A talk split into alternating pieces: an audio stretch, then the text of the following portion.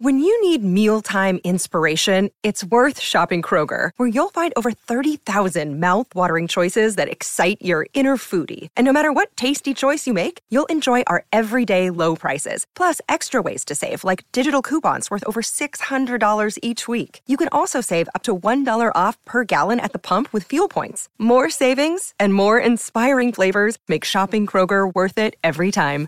Kroger, fresh for everyone. Fuel restrictions apply. Welcome back to Master Mindset Podcast, episode 149. What's up, team? In this episode, we're talking about a psychological term called cognitive dissonance. Let's go.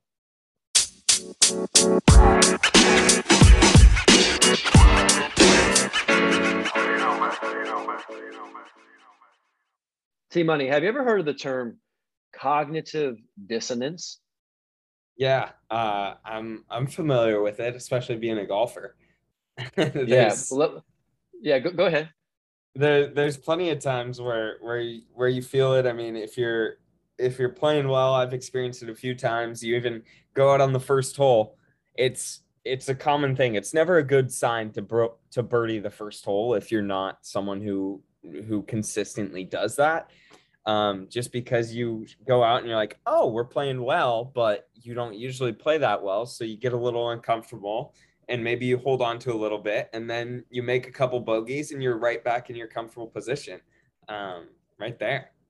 Yeah so so the word cognitive dissonance with an n not dissidence cognitive dissonance is a term in psychology and let's just look i'm going to read the definition. It's the state of having inconsistent thoughts beliefs or attitudes especially as relating to behavioral decisions and attitude change so the way i explain cognitive dissonance is when your self image is out of alignment, when you're uncomfortable with your performance, whether good or bad.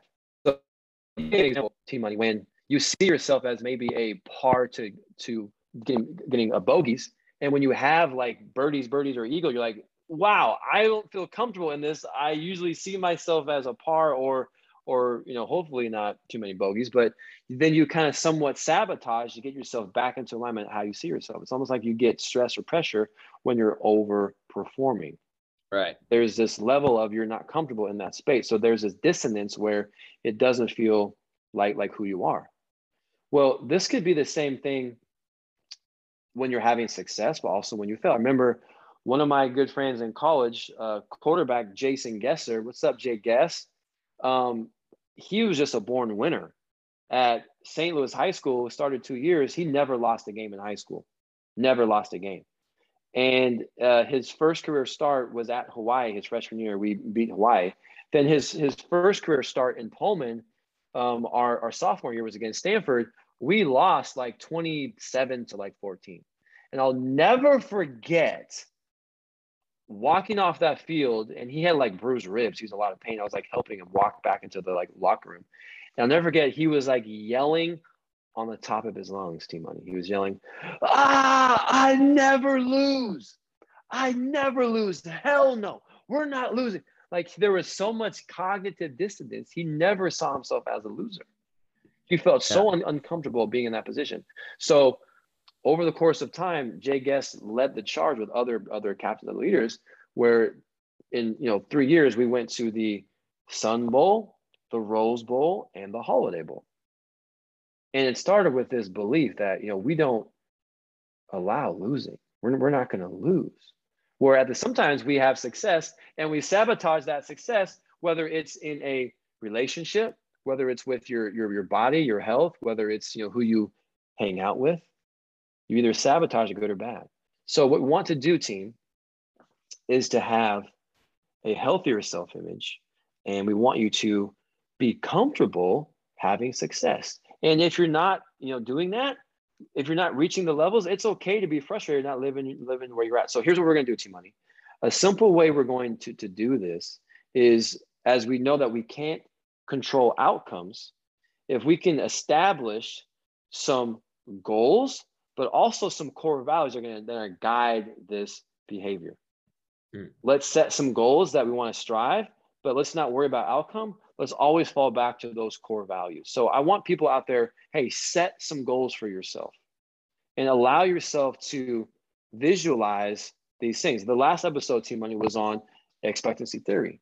So, so let's see it. But I think to anchor what you know these outcomes, let's anchor it in behaviors based on your core values. So we're not getting out of whack. So with with your with your um, golfing, I would set let's set some goals, but say, hey, my core values is I'm not going to judge outcomes. I'm going right. to trust my routine, or I'm going to remind myself to have fun each time I play. I'm going to remind myself don't even keep score or don't even add up my score until the very end. So so let let your confidence and your and your your focus flow through your values, not just an outcome. Mm. And then the third thing I would say T Money is is is to be around people where the desired behavior is normal. Huge. So you can get around people who have have the things that you want, and it just it just just, just be it just becomes normal. So, T Money, any any lasting thoughts on how to master mindset? Cognitive dis- dissonance no, I mean, I, I really liked that last point you made there about surrounding yourself where that um, character trait, that performance is normal. I mean, another example, when you're playing with people, it really doesn't matter what sport it is. When the people are better than you, you're often going to play better because they're rising your game up. But when you're playing someone who you know is not as good as you, or you're playing a team who you know is not as good, often teams you don't oftentimes you don't play your best because you're not expecting that you're not surrounding yourself with that good performance and so you're just mm-hmm. Playing down to their level I, I love that and i think we can apply this to life so people listen to this podcast are you surrounding yourself to have some some big goals Huge. the worst thing we can do is set low goals and hit i set high goals and miss other thing is are you hanging around people that have some really good core values i hope that you have cognitive dissonance when you're around people that are making bad choices, that are being lazy, that are being assholes, that are lying, cheating, stealing. I hope you don't feel comfortable being around them. Let's get yourself around people who have the values that really elevate the best version of you. And then let's start making the, these behaviors normal. Okay. So you feel like you're in alignment. You have that self-image alignment. So guys, let's go.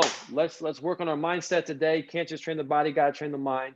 And uh, please share this post. Maybe talk about it with your team at work at school on your on your uh, sports team and give us a review a rating and if you haven't yet go online right now amazon and get get quiet mind for adults and for kids. Game changer T Money you know what to do. The body has limits. But the mind is limitless